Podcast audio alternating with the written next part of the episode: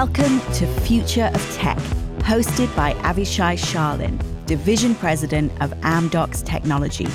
In this podcast, Avishai sits down with some of the most innovative minds in technology to learn how they are disrupting the present and what kind of impact they hope to have in the future. From the machine learning programs that are solving some of the world's biggest problems to what AI can do to help fight biological bottlenecks in human thinking, no topic is off limits. So sit back, relax, and maybe take some notes, because what you hear on this show might just be a glimpse into the future. Business leaders can reasonably feel overwhelmed at times with the volume of software solutions in the world that may or may not be helpful to their companies. On this episode of Future of Tech, Godard Abel, the co founder and CEO of G2, explains how G2 has created a marketplace where business leaders can check out useful software reviews. Godard also shares lessons he's learned along his entrepreneurial path, including learning a practice to increase his consciousness and to allow himself to feel and process his emotions. Enjoy this episode. Future of Tech is brought to you by Amdocs Tech. Amdocs Tech is Amdocs' R&D and technology center, paving the way to a better connected future by creating open, innovative, best-in-class products and continuously evolving the way we work, learn, and live. To learn more about Amdocs, visit the Amdocs technology page on LinkedIn.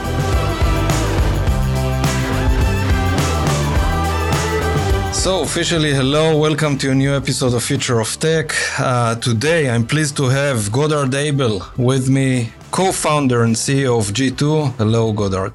Hey, Avishai. Thank you for hosting me. Pleasure having you. Let me jump in directly and ask you something that uh, probably many of our listeners would like to understand. Can you walk us through what is G2 all about? Yes. And at G2, we're aiming to build the place we go for software. When we founded the company in 2012, we called it a Yelp for business software. And the idea is as software is eating the world, G2 is the buffet where you can find over 100,000 different business apps. And I think the amazing thing about our industry, there's been so much innovation, but entrepreneurs, software entrepreneurs have built purpose-built applications, you know, for every business function, every industry. And G2 is the one place you can go to find all those apps. And I think inspired by Yelp, what we've also added is peer reviews because we thought the traditional model of covering software by analysts like Gartner and Forrester was dated. You know, it's more of a legacy publishing model. The analysts can only write reports every couple of years, and we wanted real time customer, real user opinions to help other business people find, discover, and buy the best software. So, in other words, it's like a, a big market that everybody can opine and say what's their view on any given software, be it B2C, B2B, B2 whatever? We only do B2B software, business software. Because you know, I think, frankly, for like consumers, you know, there's like great app stores on mobile apps, et cetera, with a lot of reviews. And I've always been an enterprise software entrepreneur. So more in the world, you know, kind of where you are with Amdocs, where frankly, before we started G2, there weren't sites where real users could share reviews, opinions. And our premise was that enterprise software is going to become more like consumer shopping. And you know, when we started, we were already, and obviously this has been accelerated by the pandemic.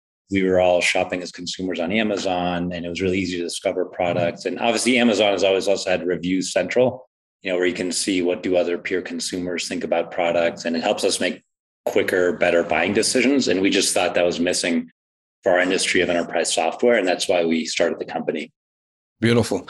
And tell me, is it only products or, or also services related to the uh, enterprise domain? Definitely things like cloud services, Amazon, AWS, Azure, Google Cloud. So certainly cloud services. And we are starting to also get into implementation partners. For example, Salesforce CRM consultants because I think most software buyers, as you know, they not only need, a, let's say, a CRM software, they also typically want help from a consultant, a service company to help them implement it. And so now G2 is also starting to do reviews of the service consultants, although most of our focus to date has been more on the, the software, the SaaS products, or the, you know, the cloud services. And the review, you've mentioned some of the analysts in the market, uh, and the review would be per product or will it be comparison between, uh, you know, several of those? Right now, we're doing per product. So we have users share their real experience using a given software. And it's always in a business context. You also ask them, well, typically people will sign up with their LinkedIn profile. It also tells us what industry they're in, what business function they're in, what their seniority is.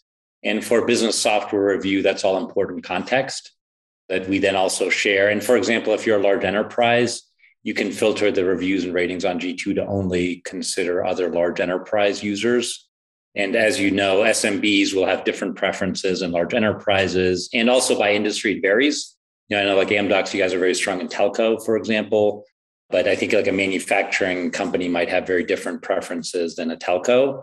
And so we try to give all of that context on the business software. So a typical person that walks into this site can be a CIO, can be whom? That could be a CIO, although I think we're we've been betting on the consumerization of software. So we actually started more in CRM, so sales and marketing software. And that's, I think, where oftentimes consumerization started. And even I remember when Mark Benioff founded Salesforce, at the beginning, Salesforce was only serving SMBs. And I think he also changed the model where it used to be, you know, would you buy Siebel? Kind of a big, heavy on premise implementation, which oftentimes cost millions of dollars, took a long time. And I think Salesforce, when they started, they were also serving startups. I remember I was a very early customer, but there was more the model hey, at the beginning anyway, the VP of sales could just sign up with their credit card, right? And they wouldn't go to the CIO anymore. And I think that trend has accelerated. I think the average company now, you know, even mid-market company like G2, we run over 200 apps and our marketing team has bought like 40 or 50 apps and they just buy them directly. You know, they build their own MarTech stack, just like sales builds their own sales tech stack, HR builds their own HR stack. And so that's a big trend we've seen is that, you know, the business function, the business line manager is buying their own software and they're not going to the CIO anymore. And so that's probably the, the biggest constituents we serve, you know, is the, the business software buyer buying apps directly. This is really exciting. Now tell me, tell me more because um, let, let's, let's assume I'm a vendor. Okay. I have a SaaS uh, app. So do I place it in, in G2 or do I need someone else to opine on it for me to appear there? What's the process? any founder, any company can set up their own profile. And uh, and obviously we do have a research team that just validates it, yeah, to make sure, hey, this is a real company, it's a real person. But anyone can submit it. We quickly review it, and then it's live. And because frankly, also as a software entrepreneur, I was frustrated by the status quo with the analysts. Because I remember my first company, Big Machines, it was CPQ software, but I think I remember it took us nine years to get in a Gartner report, 12 years to become the leader that was very frustrating. And they always had criteria, you know, like you have to have at least 20 million in revenue, you have to serve X number of enterprise companies. And I think as an entrepreneur, that kind of felt unfair. And frankly, we had to pay them to get their time, to influence them, to become the leader. And so we wanted a very democratic model where anyone, and this is true today on G2, anyone can list their software. And if you have the most high quality reviews, you'll be number one. In one company, somewhat frustrating, but well, great. Like Slack has been number one on G2 for years, and Slack I think in tech we all know about it, right? And and they have thousands of great reviews because users love Slack, you know. But they're number one on G two, and then we do offer vendors premium marketing solutions if they want to reach our audience better. But for example, Slack, you know, they're number one on G2, always have been, and they were never a customer. And so we wanted to make our model, hey, it's very democratic, it's very fair. If you have the most happy customers and they speak for you, you'll be number one on our site. So that's the model. And it does really help startups get going because they can just list and, and start encouraging their customers to leave reviews and you know they can be immediately included in our ratings so how do you validate if someone enters his name not just you know that the, there is such a company but whom are the people that are you know vouching for this software is there a mechanism to make sure that it's not you know his his son his daughter and a few cousins are are tapping in and saying this is great software how, how do you make sure that the reviews are concrete and real we do do our best to make sure all the reviews are authentic and real. And it does start by typically we'll ask the user to sign up with their LinkedIn profile. And, uh, and I, obviously that's what I did. You know, I checked you out on LinkedIn right before this call. I think that's what we all do now, especially in tech. You know, it's our professional identity, but it also allows me to see, hey, this is a real person. Yeah, because you can see, do they have real connections or not? What company do they work for? And that's also a key thing because if you went to our site and tried to review Amdocs, for example, you know, we would automatically flag that and prevent that. So people can't review their own company, they can't review their competitors. And we make sure they're a real business professional, you know, that has relevant experience for using this kind of software. And, and we also ask for a work email. And again, this is only work and business apps. You know, so if someone just signs up with Yahoo or Gmail email and there's no professional identity, then we won't accept that review. And we do reject about 30% of reviews that are submitted, either because we suspect there might be fraud or they're just not of high quality. Because we want it to be relevant for business professionals. And in that way, we probably more like LinkedIn, right? Not like Facebook stuff. We want to be a professional community and have real business people giving their peers real advice.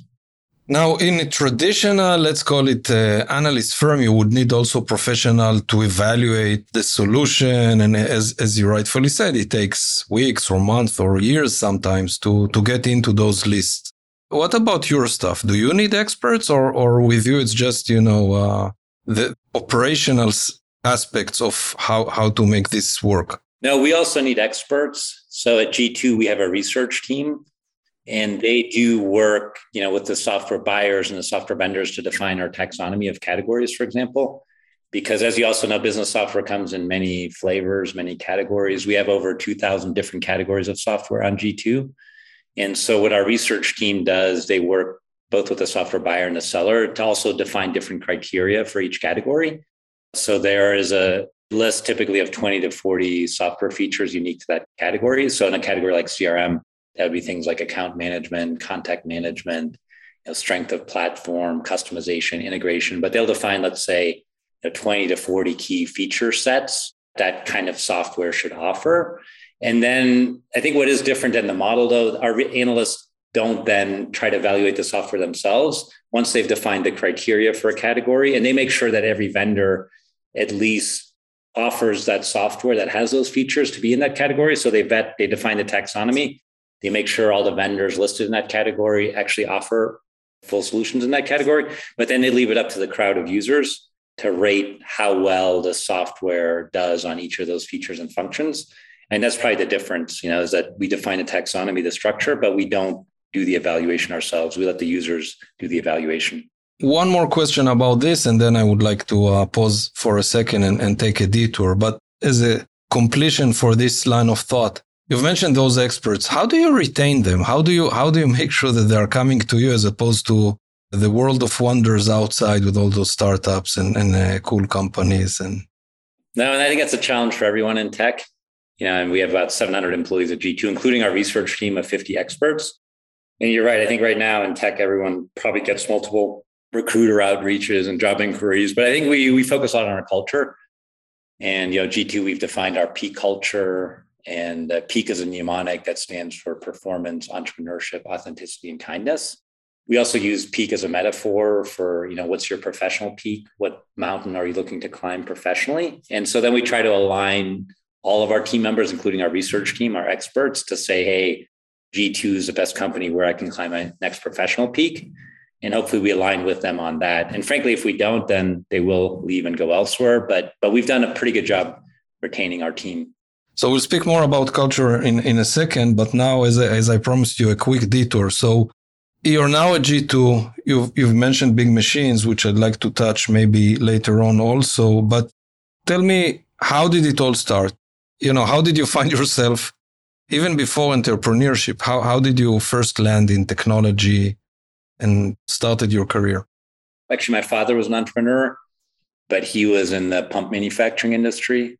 So, very different industry. So I kind of grew up around entrepreneurship. And frankly, I went to college to study mechanical engineering at MIT because I think I thought my father wanted me to go into the pump business. So I wanted to make sure I'd be ready, you know, but obviously at MIT, I started getting exposed. I remember actually I did a master's thesis where I wrote uh, numerical simulation software that ran back on a Cray computer. this was still in the early 90s. But at MIT, I was just surrounded by tech. I, I then went a different route. My first job was a consultant. You know, I spent three years at McKinsey. I wanted to learn more the business side of you know the world and then uh, but then i wound up going to business school at stanford in the late 90s and that was the midst of the dot-com boom and i think you remember that era but you know but that was like when larry and sergey were starting google at stanford and you know we were just surrounded by tech and all those entrepreneurs and that's where i kind of got diverted and i started getting involved in startups back then. And, and I've been building software companies ever since. So you started with big machines or, or, or with something else? Well, uh, the Big Machines was the first company I started, but while I was at Stanford, I met two Stanford computer science students. And my joke is always too bad it wasn't Larry and Sergey, you know, who were starting Google. But I met two other ones and, and they were building something much more mundane. You know, it's kind of a very early time and expense app. And maybe a little bit like what Concur became. And I just, they needed a utility business guy. You know, they were writing this great new app, but they didn't know how to build a business. And frankly, I didn't either. But, you know, but since I was in a business school, I started trying to help them. And then we were quickly acquired by a bigger startup, Niku. And that had been started by an entrepreneur, Farzad Dibachi. He worked for Larry Ellison at Oracle running their new media division. And so he was able to raise like 200 million bucks. He acquired our little startup. It's probably what you call an acqui-hire today. And then I just kind of learned from him and he made it look amazingly easy. You know, like in two years, he raised like $200 million, took the company public. And this was still dot-com boom days. And I'm like, wow, this would be perfect time to start my own company. And so that's, that's when we decided to start Big Machines. And from big machines, you moved to what? Well, and big machines was a, long struggle, but you know, eventually the company was a good success. It was acquired by Oracle. Around the time Big Machines was being acquired, you know, we we left, and I thought about, hey, what do we really want to do next? And I had a bit of a break, you know, where I was just more home with my wife and kids, and but then I, you know, kind of felt sad, and I really missed missed our team, missed building a company, and so that's when we decided to build another one. And and that next company was Big Machines and I think, as I mentioned earlier, we just saw the challenges being a software entrepreneur. We saw how hard a time our customers had discovering apps like ours. And I always remember we had this big customer at Big Machines called Rolls Royce, and they made truly big machines, big steam turbines for power generation applications. And I remember they eventually discovered Big Machine software. One of the things they said to us, wow, we wish we'd found this two years ago. Because we've been trying to build this app in house and we didn't even know that CPQ vendors like you existed. And so all of that, plus our frustration with the traditional analysts, like that all inspired G2, where we said, hey, let's create a site where you know all companies around the world can discover the best apps and they can in real time based on real peer advice you know find the best software. So that that's kind of what we set out to build next. Nice.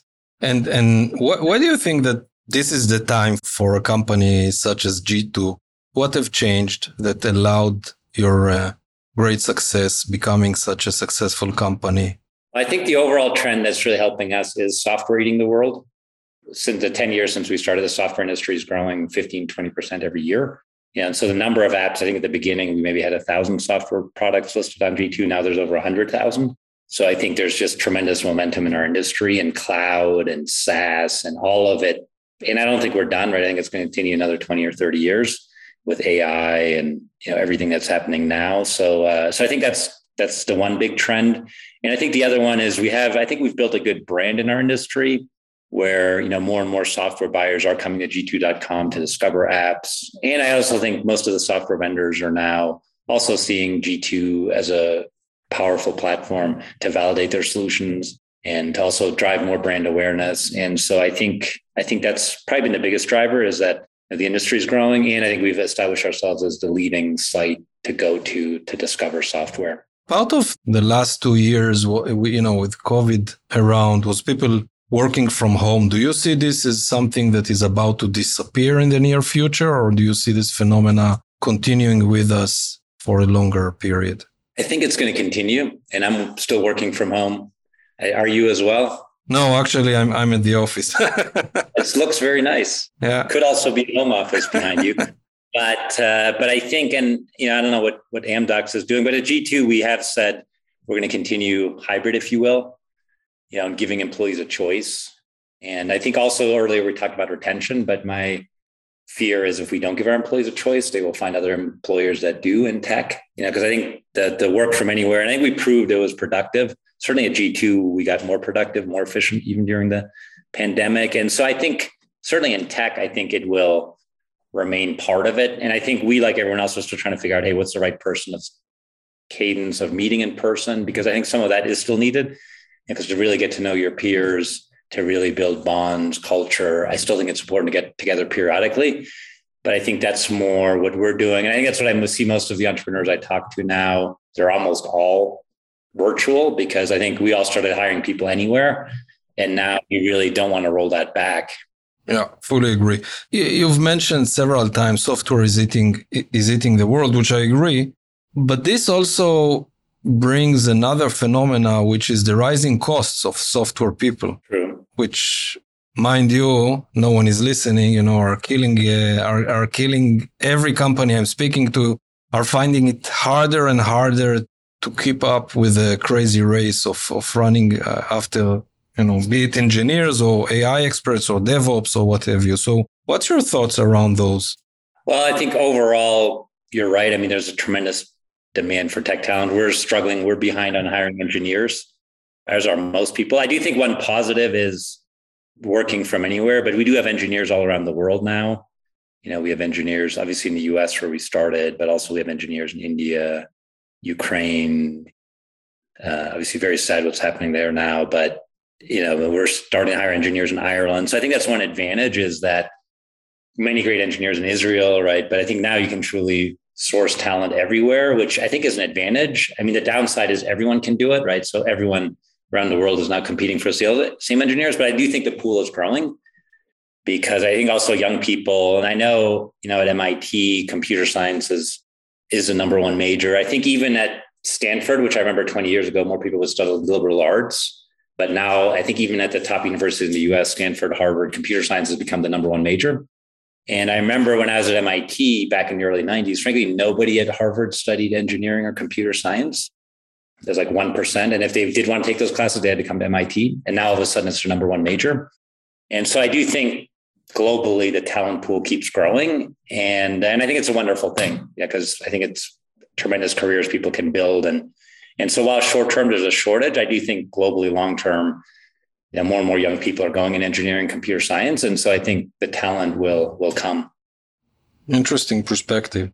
I know that while, you know, CEO in G2, you're also are heavily engaged with other projects of yours, such as uh, Threekit and, and Logik.io. Can, can you share how can you do so many things at, at, at the same time?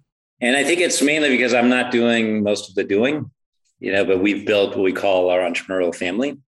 And so, for example, Logik.io is being built by Chris Shutts. He's the CEO there. And yes, I'm on the board, chairman, and an investor, but he's really building the company day to day. And Chris was my co-founder at Big Machines. And he stayed on at Oracle for a long time, you know, running their CPQ business. And I think what we love doing is building the next gen, you know, the next gen technology. And frankly, we thought that, and we'd actually in parallel to G2 built another company, Steelbrick, which was another CPQ company. Now it's Salesforce CPQ, Salesforce Revenue Cloud. So we built two of those companies already. And we just thought it could still be done much better. And I think that's the cool thing about our industry. And I think, and as a founder, you get frustrated. You kind of get locked into legacy architecture after a few years.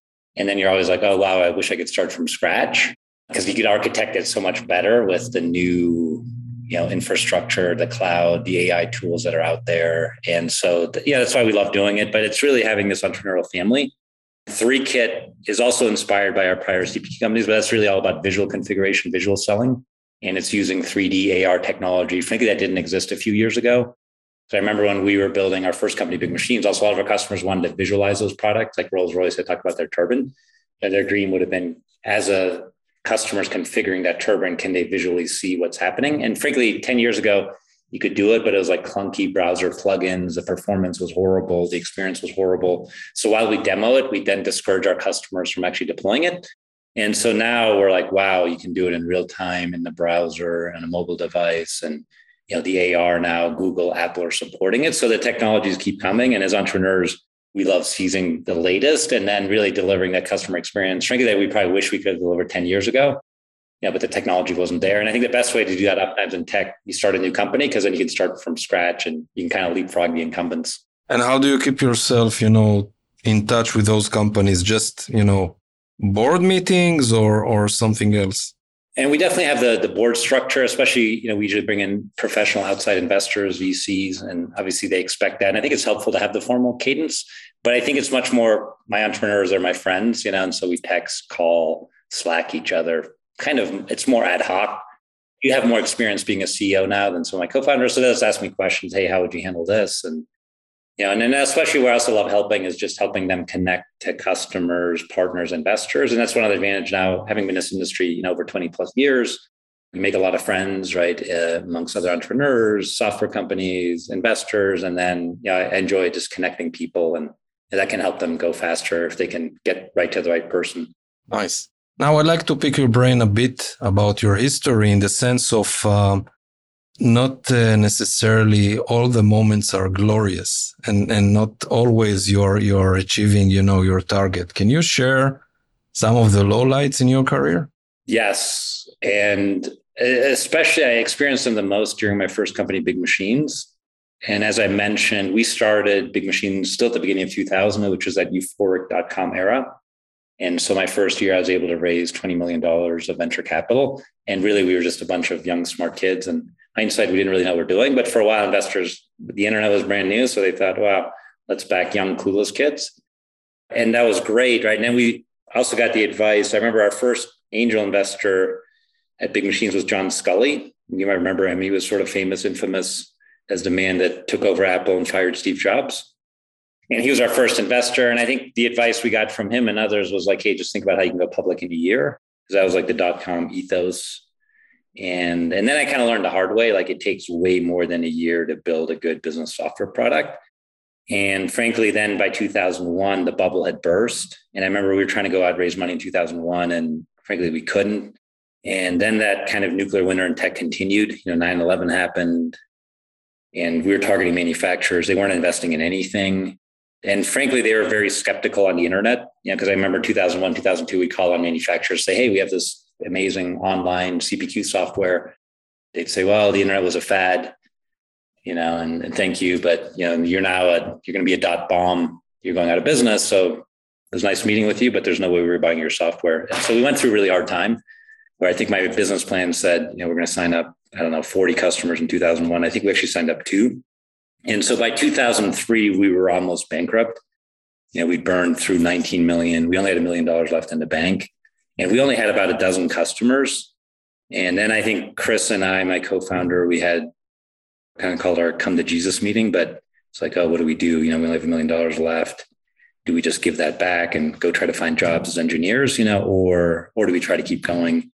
And we did decide to keep going. And I think what gave us hope was that dozen early adopters we had, manufacturers, they were they were having success. So we thought, okay, eventually the world's going to come around to what today you call SaaS or cloud. And if we can persevere, you know the customers are getting the value they're able to generate quotes much quicker online to have mistake proof orders and so the technology is working it's just not being adopted yet and uh, but we had to make the painful decision we had to cut the, back the team from 70 to 20 people so we had to let go of a lot of great people because we also realized we can't raise more money so we had to shift we came up with a plan hey with this million dollars we have to get cash flow positive. and luckily we pulled that off you know about a year later by cutting back the expenses and we kept selling, we were able to get cash flow positive. And then we persevered. And eventually 2007 was our turning point. We partnered with Mark Benioff and Salesforce, and we became one of their very early partners. And as Salesforce moved up market and they started competing with Siebel and Oracle, a lot of their customers said, Hey, we need more than just your basic CRM. We also need sales configuration, sales quoting tools. And then Salesforce needed a partner like Big Machines I remember there'd be customers like Ricoh, you know, which was selling big copiers or multifunction printing units. All of a sudden, Salesforce had to have a partner like us. And then we were lucky we grew with them. And from 2007 until Oracle bought us, we had actually had really good growth, you know, but it was, it was a very tough time because I remember just first two years, I was just full of fear and anxiety. And my father had become one of my first investors and I thought I was going to lose his money. I'd recruited my best friends from MIT. So I thought I was going to ruin their careers. And I also had my wife and I had our first kids at home and it just felt like a horribly anxious time and kind of overwhelming. But in hindsight, we learned a lot then, but it was it was a very hard time to get through. There are many entrepreneurs that, you know, for, for them, the journey, the journey that you've just described is kind of uh, too far away in the sense that people believe that it's very easy now to, to raise a lot of money and to become a unicorn immediately. Can you share what not to do what are the things that you suggest them to uh, to avoid if they want to succeed? Not necessarily to become a unicorn. No one is a prophet, but uh, what what are the obstacles or the things that, uh, from your experience, they should avoid? Yeah, and I think what I, you know, I did wrong in my first company, Big Machines, And this is probably more after you can raise your initial money. But frankly, I tried to go too fast before we really had product market fit. And I think what we did well during those years is just really focusing on the customer. And I think what I advise startups is to go very narrow, you know, at the beginning. And I think a lot of startup pitches are like, oh, I have a huge TAM. I'm going to sell to everybody. I actually think that's exactly the wrong answer. You know, pick up very much a niche because there's already 100,000 software apps. So I think pick, you know, one use case, one industry, do that better than anyone. And just at the beginning, just focus, you know, make sure your first five, ten customers are really successful, solving that one problem better than anyone else. And then scale from there. Because once you solve that problem really well, you see and feel the product market fit. Because if you can solve it really well for 10 companies, and this is probably more true in B2B, I've never built a consumer company, but I think in B2B, if you really focus on your customers, your first handful of customers, make sure your vision comes to life, you're solving some unique problem better than anyone else in the world, and it's a narrow problem, then you can build on that. So I think at the beginning, more focus on customers and defining your market more narrowly is I think that the really smart thing to do that I that I kind of only only learned the hard way. Tell me a bit about work-life balance. You've mentioned it several times during our uh, dialogue today. You've mentioned the tough moments, but also the happy moments. How do you make sure that you uh, balance between work and life? Uh, it's something I'm still working on, you know, and I do. I'm lucky I have a wife now over 20 years, and she's been through all these companies with me, and we have three kids now. You know, they're teenagers. I think certainly having a family it just helps in itself, you know, because it gives you a good reason to make sure you go have dinner with your family, see your wife and kids. So I think just having a family has been, I think, in itself balancing.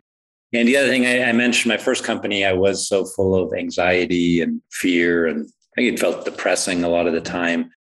I started working with a coach, and the coach I started working with, I met him through other entrepreneurs, but his name was Jim Dethmer, and he was a conscious leadership coach. The idea of conscious leadership is very much around self awareness and just becoming more self aware of your feelings, your anxiety, and even meditating and breathing. And, and I have found now working with a coach on that, I have been able to, you know, I think deal with the anxiety, the stress, the failures much better so that I can, you know, enjoy the journey much more with my team. And I do think building any company, right, there are always a lot of ups and downs. And as an entrepreneur, it, it becomes somewhat addictive, you know, because you feel these tremendous highs when you win a new customer or when you announce a funding round or, you know, you make a great hire, but then you also have all these lows when you lose a customer one of your value team members quits, you miss a quarter. I mean, there's also so many lows that I think learning to manage your own emotion for me using conscious leadership, working on awareness has been a wonderful tool. I assume before meeting him, you were always breathing. Yes, it's not something that he uh, taught you in the sense of calming yourself or uh, mindfulness. How would you define it? Something like being able to detach yourself or being able to control your emotions or neither? And I don't think you can control your emotions. I think to more, it's like feel your emotions, accept them. So for me, it's more accepting what is and actually becoming more aware of your feelings. And I think, like a lot of engineers, I was very much in my mind and very attached to my thoughts and thinking and solving all problems very analytically. I think most engineers have minds that are good at that, and probably most people in tech do. But I think what I was missing is that awareness of my feelings and emotions. And frankly, I was trying to suppress them. Yeah, trying to suppress my fear, my anger. And then frankly, I think what I've learned from my coach is when you suppress your emotions, they're a bit like a wave of energy. And if you, you know, keep them in a tunnel, they can never dissipate. You know, whereas if you accept your feelings, feel them, move on, then almost any feeling, whether it's joy, sadness, anger, will dissipate within 60 seconds. And so I think that to me has been the big lesson actually feel more and feel it in the moment. Out of curiosity, does it mean that you may find yourself shouting at people or laughing more or or I don't know, bursting in in uh, flames in in a in a meeting? What, what does it mean? I do think, well, certainly, hopefully, it means more laughter, and I do think, I mean, what I'm working on with my coaches, and I do have a lot of anger, but I think that you know, what I'm working on is don't yell at someone, just feel the anger inside you, right? It can feel like heat and sweat. And I think we all feel it, right? And if you become aware of those physical feelings and maybe even describe it, you know, to your team being like, oh, I'm feeling really hot right now. I'm feeling, you know, I'm feeling anger, but don't direct it at the other person. You know, because that feeling is about you. And then once you can get past that, then you can say to your team, hey, here's my story on why I think I felt angry, and here's what I want you to do. But you can get back to being constructive. You, have mentioned peak as as the the culture and values that you uh is, is consciousness part of them? Uh, yes, you know, because I think also to be at our human peak, I do think you know when we're more self aware, more conscious, I think we can be better better human beings. But the peak framework for business was developed by an entrepreneur, Chip Conley.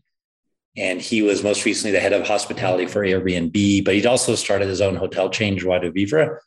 And he also went through a lot of struggles, like a lot of entrepreneurs. I think I remember during the 08, 09 crash, his hotel chain almost went bankrupt because it was all in the Bay Area and yeah, it all went from boom to bust overnight. And so he also had a lot of anxiety as an entrepreneur. But I think he felt what got him through that was he had developed a peak culture at his hotel chain. And then he wrote this whole book applying Maslow's hierarchy of need to business. And I think in the Maslow hierarchy, you know, for kind of human living, eh, but he applied it to business. And one of the examples for employees, you know, he says the peak, the basic, the level of necessity for any employee's pay and compensation. And obviously, most of us in tech are able to provide that to our employees, you know, provide them good compensation so they can take care of themselves their families. But he said that's really only the basic level. You know, the next level is recognition and that we've recognized our employees' unique talents and gifts. And I think we all love that, right? If our boss like recognizes, wow, that was amazing product and code you shipped. Thank you. And yeah, so I think that that's kind of the next level. And then you said the ultimate level though is if employees can really find meaning in their work. You know, if they have a greater sense of purpose that goes beyond even making money, being recognized for their professional talents, but they really believe and are connected to how their company can really make the world better. That's how you really get inspired employees. That is our ultimate aim at, at G2. This is great. How do you relax yourself? Do you have hobbies? Take uh, long vacations? Uh, yes, certainly. And during the pandemic, we actually moved here to Colorado because I've always loved mountains and mountain biking, skiing, and being outdoors. And my whole family loves that as well. Certainly, I think getting to nature, outdoors, working out, I also feel like it relieves the stress and anxiety, you know, from work. And uh, so that's you know, probably my, my main hobby. And, and, and like I said, if I can, you know, I love doing it with my, uh, my kids, although my teenage boys now, they've sadly now they, uh, they pull way ahead of me on the bike. but I enjoy getting outdoors and you know, especially with family. This is uh, one of nature's, uh, you know, things. Kids will outrun you uh, at a certain point. Yes, and as a parent, it's, it's, kind of a mixed emotion, right? Where as a parent, you're very proud, but then, you know, kind of your my my ego says, "Oh wow, I I wish I could still, still keep up with them." so uh, so true there, there are listeners that you've shared with them, you know, the, the don'ts. What are the do's that you think, let's say the, the top two lessons that you believe entrepreneurs need to follow if, if they want to succeed? You've mentioned, you know, be very focused on a domain and make sure that you are the best in this very niche as a first, as a first step. Are there other lessons that you'd like to share? Yes, I think to persevere, and most entrepreneurs go through hard times. You know, so I think to persevere, really having a greater purpose, really having a vision, you know, founding vision for your company, something you really care about. And I do think it's really important to start a company where you're really solving a problem like you care so deeply about that you know you're willing to go through really hard times to achieve it and to never give up. And then obviously some of our you know greatest entrepreneurs, it's you know like Elon Musk, his you know vision to make the human species multiplanetary to build a human colony on Mars. But you can tell he really believes it.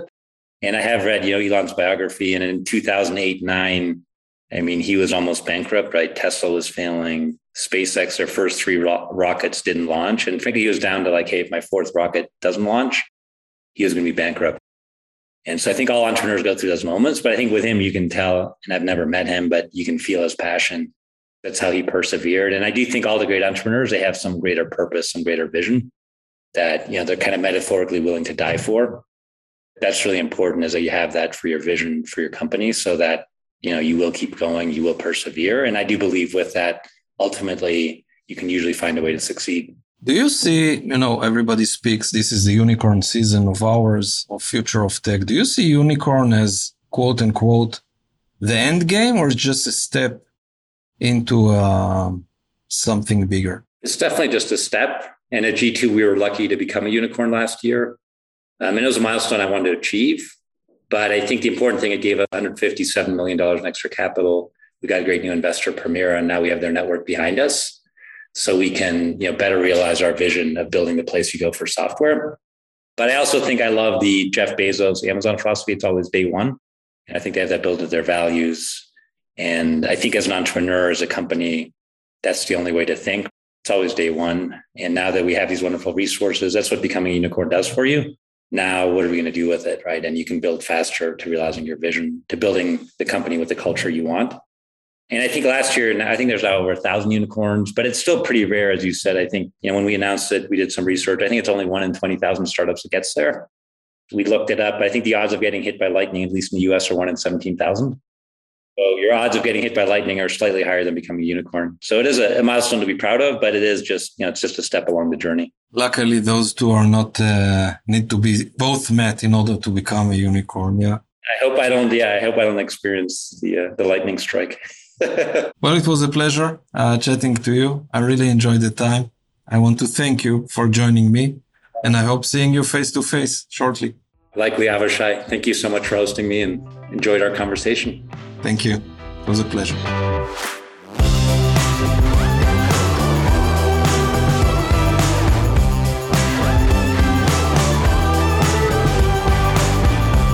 Thanks for listening to Future of Tech.